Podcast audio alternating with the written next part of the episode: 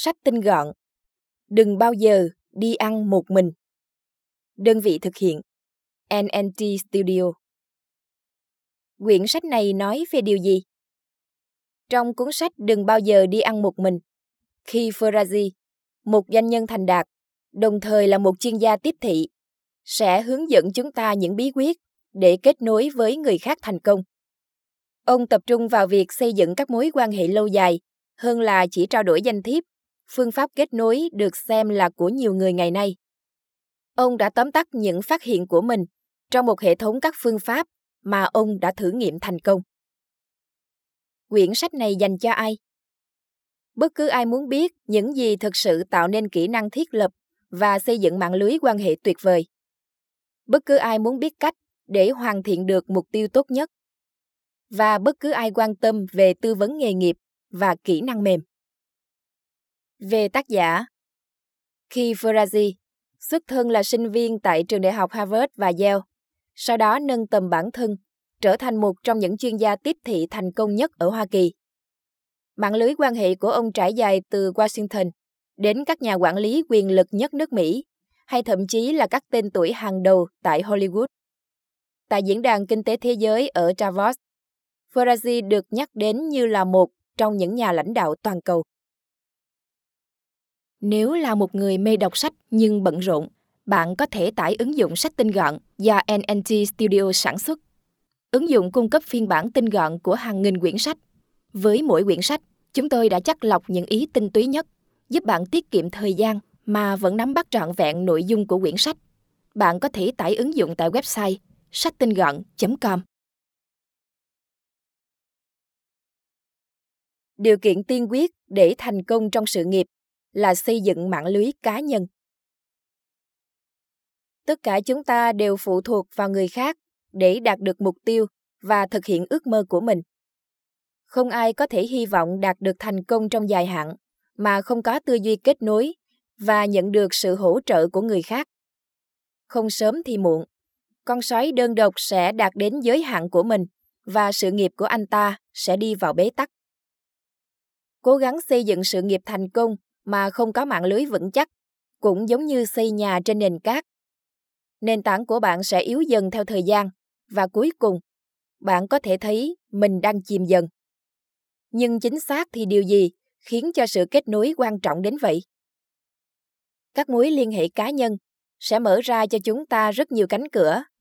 Một nghiên cứu mang tên Làm thế nào để xin được việc cho thấy trong số 282 người được khảo sát, 56% đã tìm được việc làm thông qua các liên hệ cá nhân, trong khi chỉ có 19% tìm thấy công việc của họ thông qua quảng cáo việc làm và 10% thông qua các sáng kiến có tính ứng dụng. Trong thời kỳ kinh tế suy thoái, với tỷ lệ mất việc cao, việc có một mạng lưới cá nhân trở nên quan trọng hơn bao giờ hết. Những người có mối quan hệ giao tiếp chất lượng hiếm gặp khó khăn khi tìm việc. Chúng ta đang làm việc trong một thế giới luôn thay đổi một người hôm qua làm trợ lý, hôm nay đã trở thành CEO. Nếu bạn được nhiều người biết đến và quan trọng là được những người đó yêu thích nhờ sự hào phóng, thân thiện và hữu ích của mình thì cuối cùng bạn sẽ đạt được nhiều kết quả tuyệt vời. Bất cứ ai cũng có thể làm chủ nghệ thuật kết nối. Nhiều người sợ bị từ chối và nỗi sợ này có thể ngăn cản họ giao lưu với người khác và xây dựng một mạng lưới hỗ trợ. Sợ bị từ chối là điều quen thuộc với tất cả chúng ta và không có gì phải xấu hổ. Rất ít người trong chúng ta sinh ra đã giỏi kết nối hay có thể làm quen với người lạ. Tuy nhiên, có một số phương pháp có thể giúp chúng ta, ngay cả khi chúng ta có là những người nhút nhát nhất. Đầu tiên là học hỏi từ những người giỏi nhất. Chỉ cần ghi chú lại cách mà một nhà kết nối chuyên nghiệp tiếp cận người khác và để bản thân được truyền cảm hứng từ các phương pháp của họ.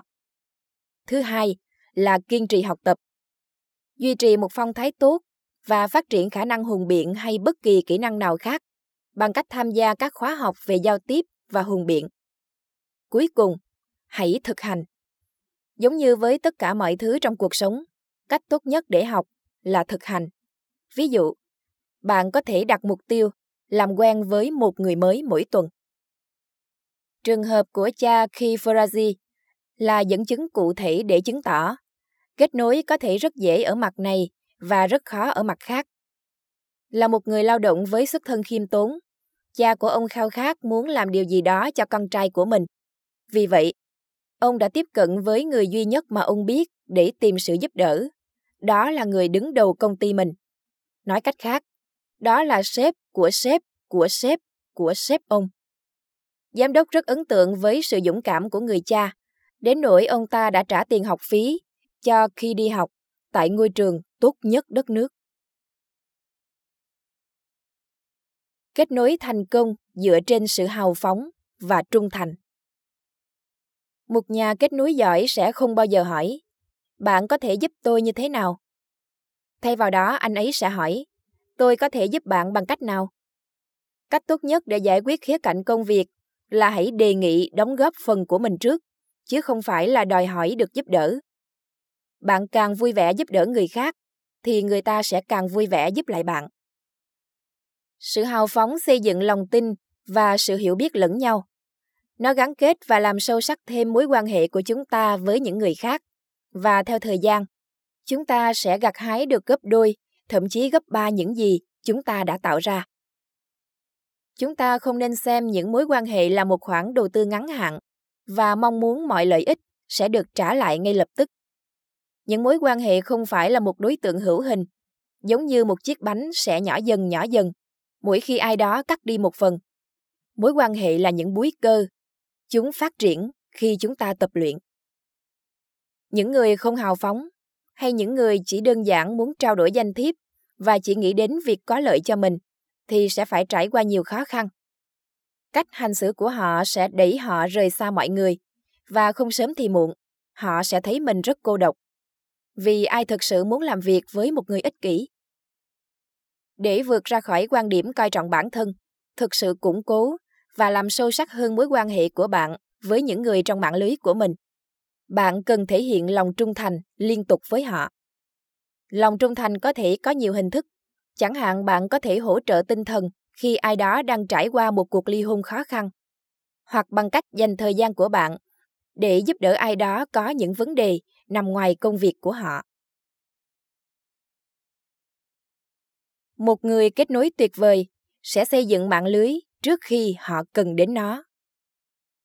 Một trong những sai lầm xoay quanh việc tạo dựng các mối quan hệ cá nhân là chúng ta chỉ bắt đầu tìm kiếm người khác khi bạn cần họ giúp đỡ đây là một sai lầm lớn, mặc dù việc này rất phổ biến. Nó giống như khi chúng ta cố gắng mua áo bảo hộ sau khi con tàu đã bắt đầu chìm xuống nước. Một mối quan hệ tuyệt vời sẽ tuân theo nguyên tắc hoàn toàn ngược lại. Bạn nên tiếp cận mọi người trước khi bạn cần họ giúp đỡ. Nguyên tắc này sẽ cho phép bạn xây dựng lòng tin và sự hiểu biết lẫn nhau, hai đặc trưng rất quan trọng đối với các mối quan hệ. Không ai thích những mối quan hệ phiền phức với một người không chân thành, vô đạo đức hoặc lợi dụng người khác. Một người giao tiếp tốt là người luôn cố gắng và kiên trì từng bước một. Người ấy biết rằng để giành được sự tin tưởng của người khác thì thật sự phải nỗ lực từng chút. Giống như một vận động viên marathon, phần thưởng lớn nhất của chúng ta khi áp dụng nguyên tắc này sẽ không đến từ tốc độ mà đến từ sức bền. Bill Clinton đã sống theo quy tắc này rất lâu, trước khi ông ấy là tổng thống. Khi còn là một sinh viên, lúc 22 tuổi, ông đã ngồi xuống mỗi tối để viết tên của tất cả những người mà ông đã gặp vào ngày hôm đó. Ông luôn tỏ ra thân thiện, dễ gần với người khác bằng cách lắng nghe chân thành, quan tâm thực sự khi nói chuyện với họ. Bill Clinton luôn xây dựng các mối quan hệ dựa trên sự tin tưởng và hiểu biết lẫn nhau.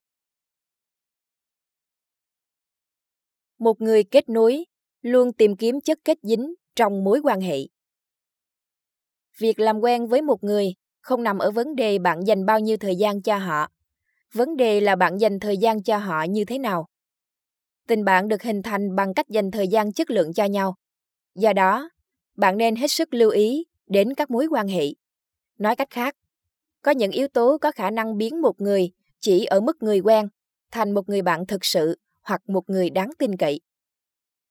Một ví dụ về chất kết dính quan hệ có thể là mối quan tâm chung hoặc một hoạt động mà hai người cùng tham gia. Về cơ bản, nó có thể là bất cứ thứ gì mà hai bạn đều quan tâm và muốn thực hiện cùng. Ví dụ như hoạt động thể thao, thưởng thức món ăn ngon, siêu tập tem, vé tham gia giải bóng chày, chính trị hoặc bơi lội. Hãy thiết lập các mối quan hệ khi đã rời xa văn phòng và các sự kiện trang trọng. Khi đó, chúng ta sẽ thoải mái hơn, chân thật và dễ gần hơn. Do đó, không có thời gian nào tốt hơn để làm quen với một ai đó trong khi họ đang thực sự vui vẻ. Tất nhiên trong những dịp như vậy, bạn cũng nên chuẩn bị để trở thành một người nói chuyện duyên dáng. Để làm điều này, bạn cần tuân theo một quy tắc cơ bản. Cách tốt nhất để nói chuyện xã giao là không nói những câu chuyện vụn vặt Thay vào đó, hãy tập trung lắng nghe, trung thực và cởi mở với người khác. Thay vì trao đổi những lời sáo rỗng, bạn nên chia sẻ chuyện gì đó thú vị và có tính cá nhân để tăng độ hứng thú cho câu chuyện. Người kia sẽ nhớ bạn theo hướng tích cực và sẽ mong đợi tới cuộc gặp mặt tiếp theo. Một người kết nối tốt là một người hòa đồng và kiên nhẫn. Điểm chung giữa một ngôi sao Hollywood mới nổi và một người kết nối là gì? Cả hai sẽ sẵn sàng mỗi ngày để tạo liên lạc mới và kết nối với những người khác. Có rất nhiều ví dụ về những người thành công thể hiện sự kiên nhẫn bền bỉ kết nối với người khác và những người rất quyết tâm khi họ nhảy vào bất kỳ cơ hội nào để kết nối. Ví dụ, một vị giám đốc điều hành đặt ra quy tắc phải nói chuyện với ít nhất 50 người mỗi ngày Thay vì chỉ đóng cửa trong văn phòng và sử dụng điện thoại để liên lạc, ông ấy sẽ dành hàng giờ để đi xuống các xưởng sản xuất và nói chuyện với các nhân viên ở mọi cấp bậc. Hillary Clinton là một ví dụ điển hình về một người có sự kiên nhẫn và quyết tâm ấn tượng để trở thành một nhà giao tiếp tài ba. Khi Farazi đã từng có cơ hội đi cùng một chuyến với bà khi bà còn là đệ nhất phu nhân, Bà thức dậy từ 5 giờ sáng và gọi điện thoại, đọc ít nhất 4 hay 5 bài diễn văn và sau đó tham dự một số bữa tiệc cocktail. Trong ngày hôm đó, bà đã bắt tay với khoảng 2.000 người và bà cũng nhớ tên của nhiều người mà bà đã gặp trong chuyến đi đó. Một người kết nối tốt sẽ có khả năng nói chuyện xã giao và truyền đạt nội dung một cách độc đáo hầu hết chúng ta đều cân nhắc thời gian mà mình có thể bỏ ra khi gặp một ai đó, nhất là trong lần gặp đầu tiên. Những người mà không được người khác dành thời gian trò chuyện sẽ không bao giờ thành công trong việc xây dựng các mối quan hệ vững mạnh và lâu dài. Hầu như họ sẽ không bao giờ tìm được người luôn sẵn sàng giúp đỡ mình. Hãy cố gắng thực hiện hai điểm cần thiết sau nếu bạn muốn thu hút sự quan tâm của người khác. một Có sẵn điều gì thú vị để nói bạn phải chuẩn bị kiến thức của mình trong nhiều chủ đề, bao gồm chính trị, thể thao, du lịch hoặc các chủ đề khoa học. 2. Truyền tải một thông điệp duy nhất. Nếu bạn muốn làm ai đó thích thú, một cuộc nói chuyện vui vẻ hời hợt là điều cấm kỵ. Bạn cần đại diện cho điều gì đó khiến bạn khác biệt với những người khác. Thông điệp độc đáo và hấp dẫn này sẽ khiến người khác muốn trở thành một phần trong mạng lưới của bạn.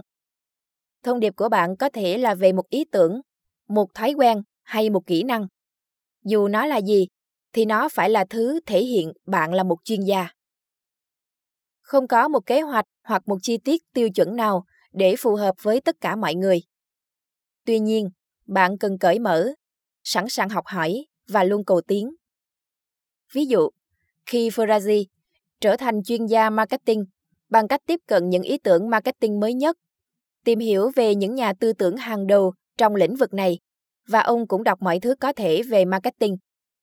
Cuối cùng, ông đã có thể áp dụng những kiến thức chuyên môn vào thực tế trong nghề nghiệp của mình.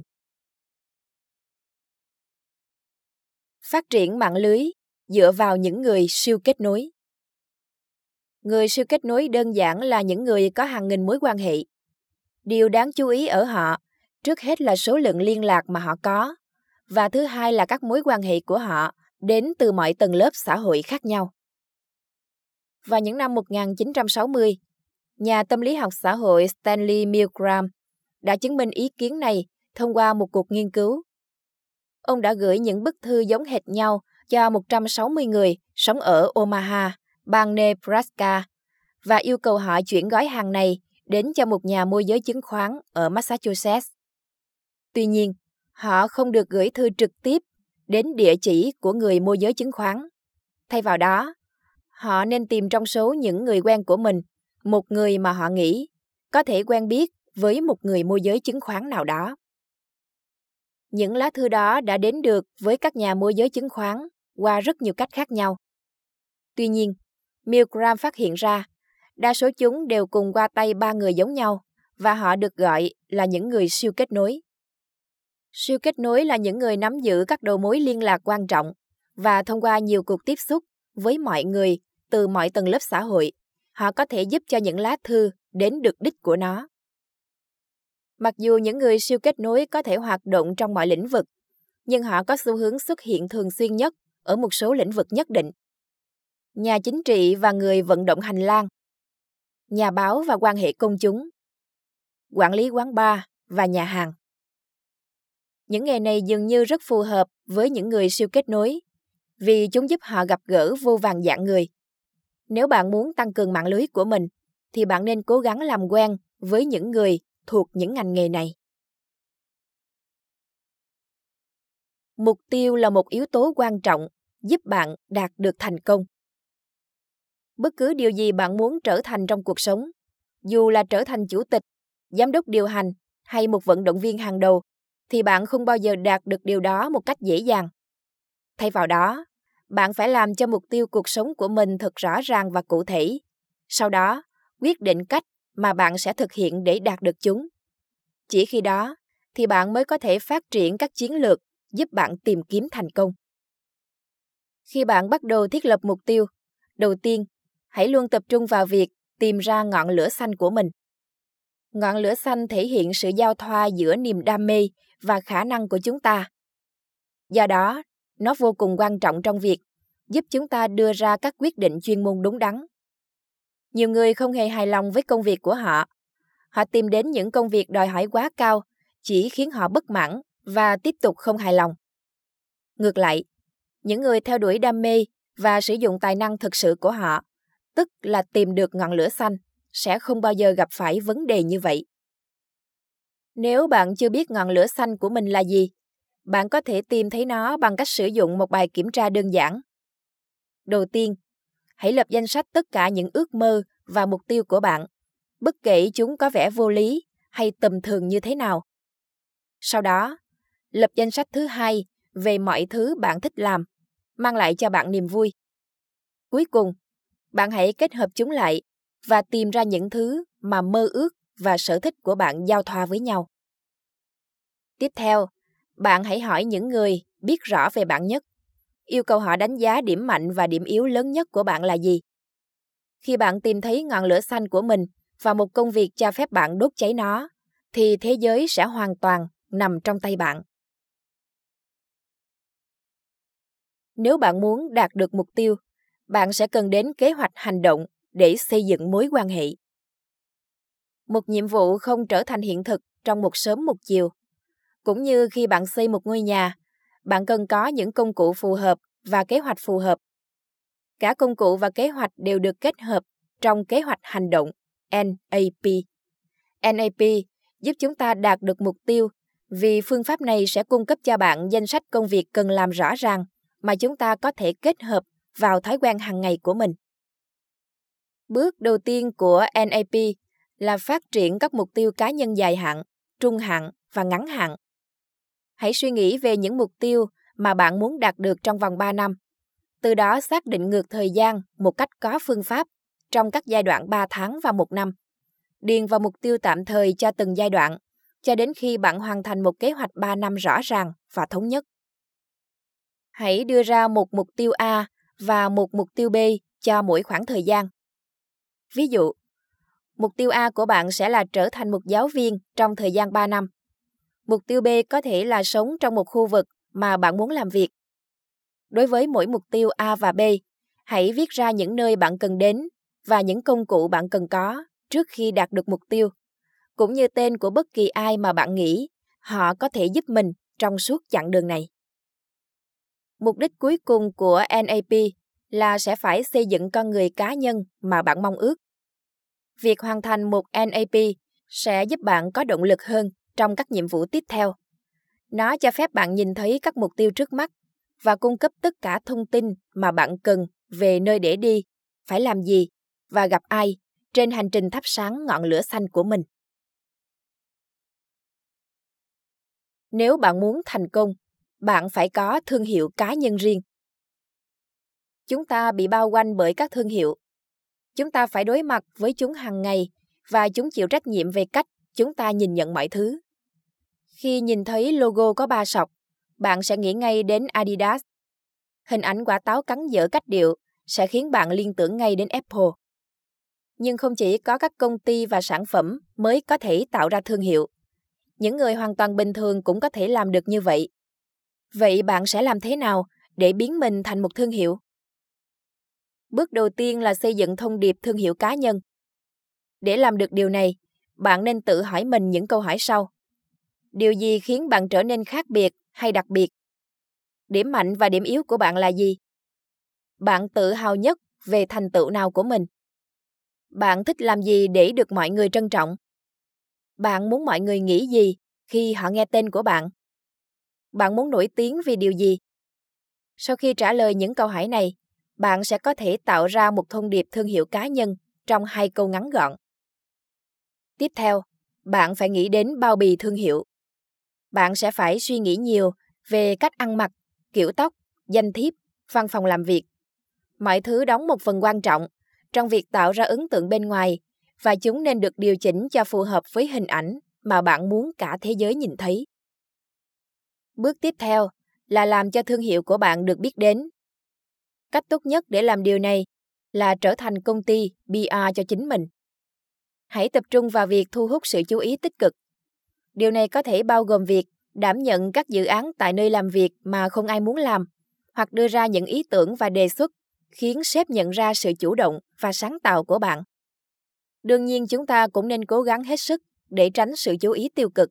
Chẳng hạn, đừng đòi hỏi tăng lương nếu công việc của bạn chưa hoàn thành.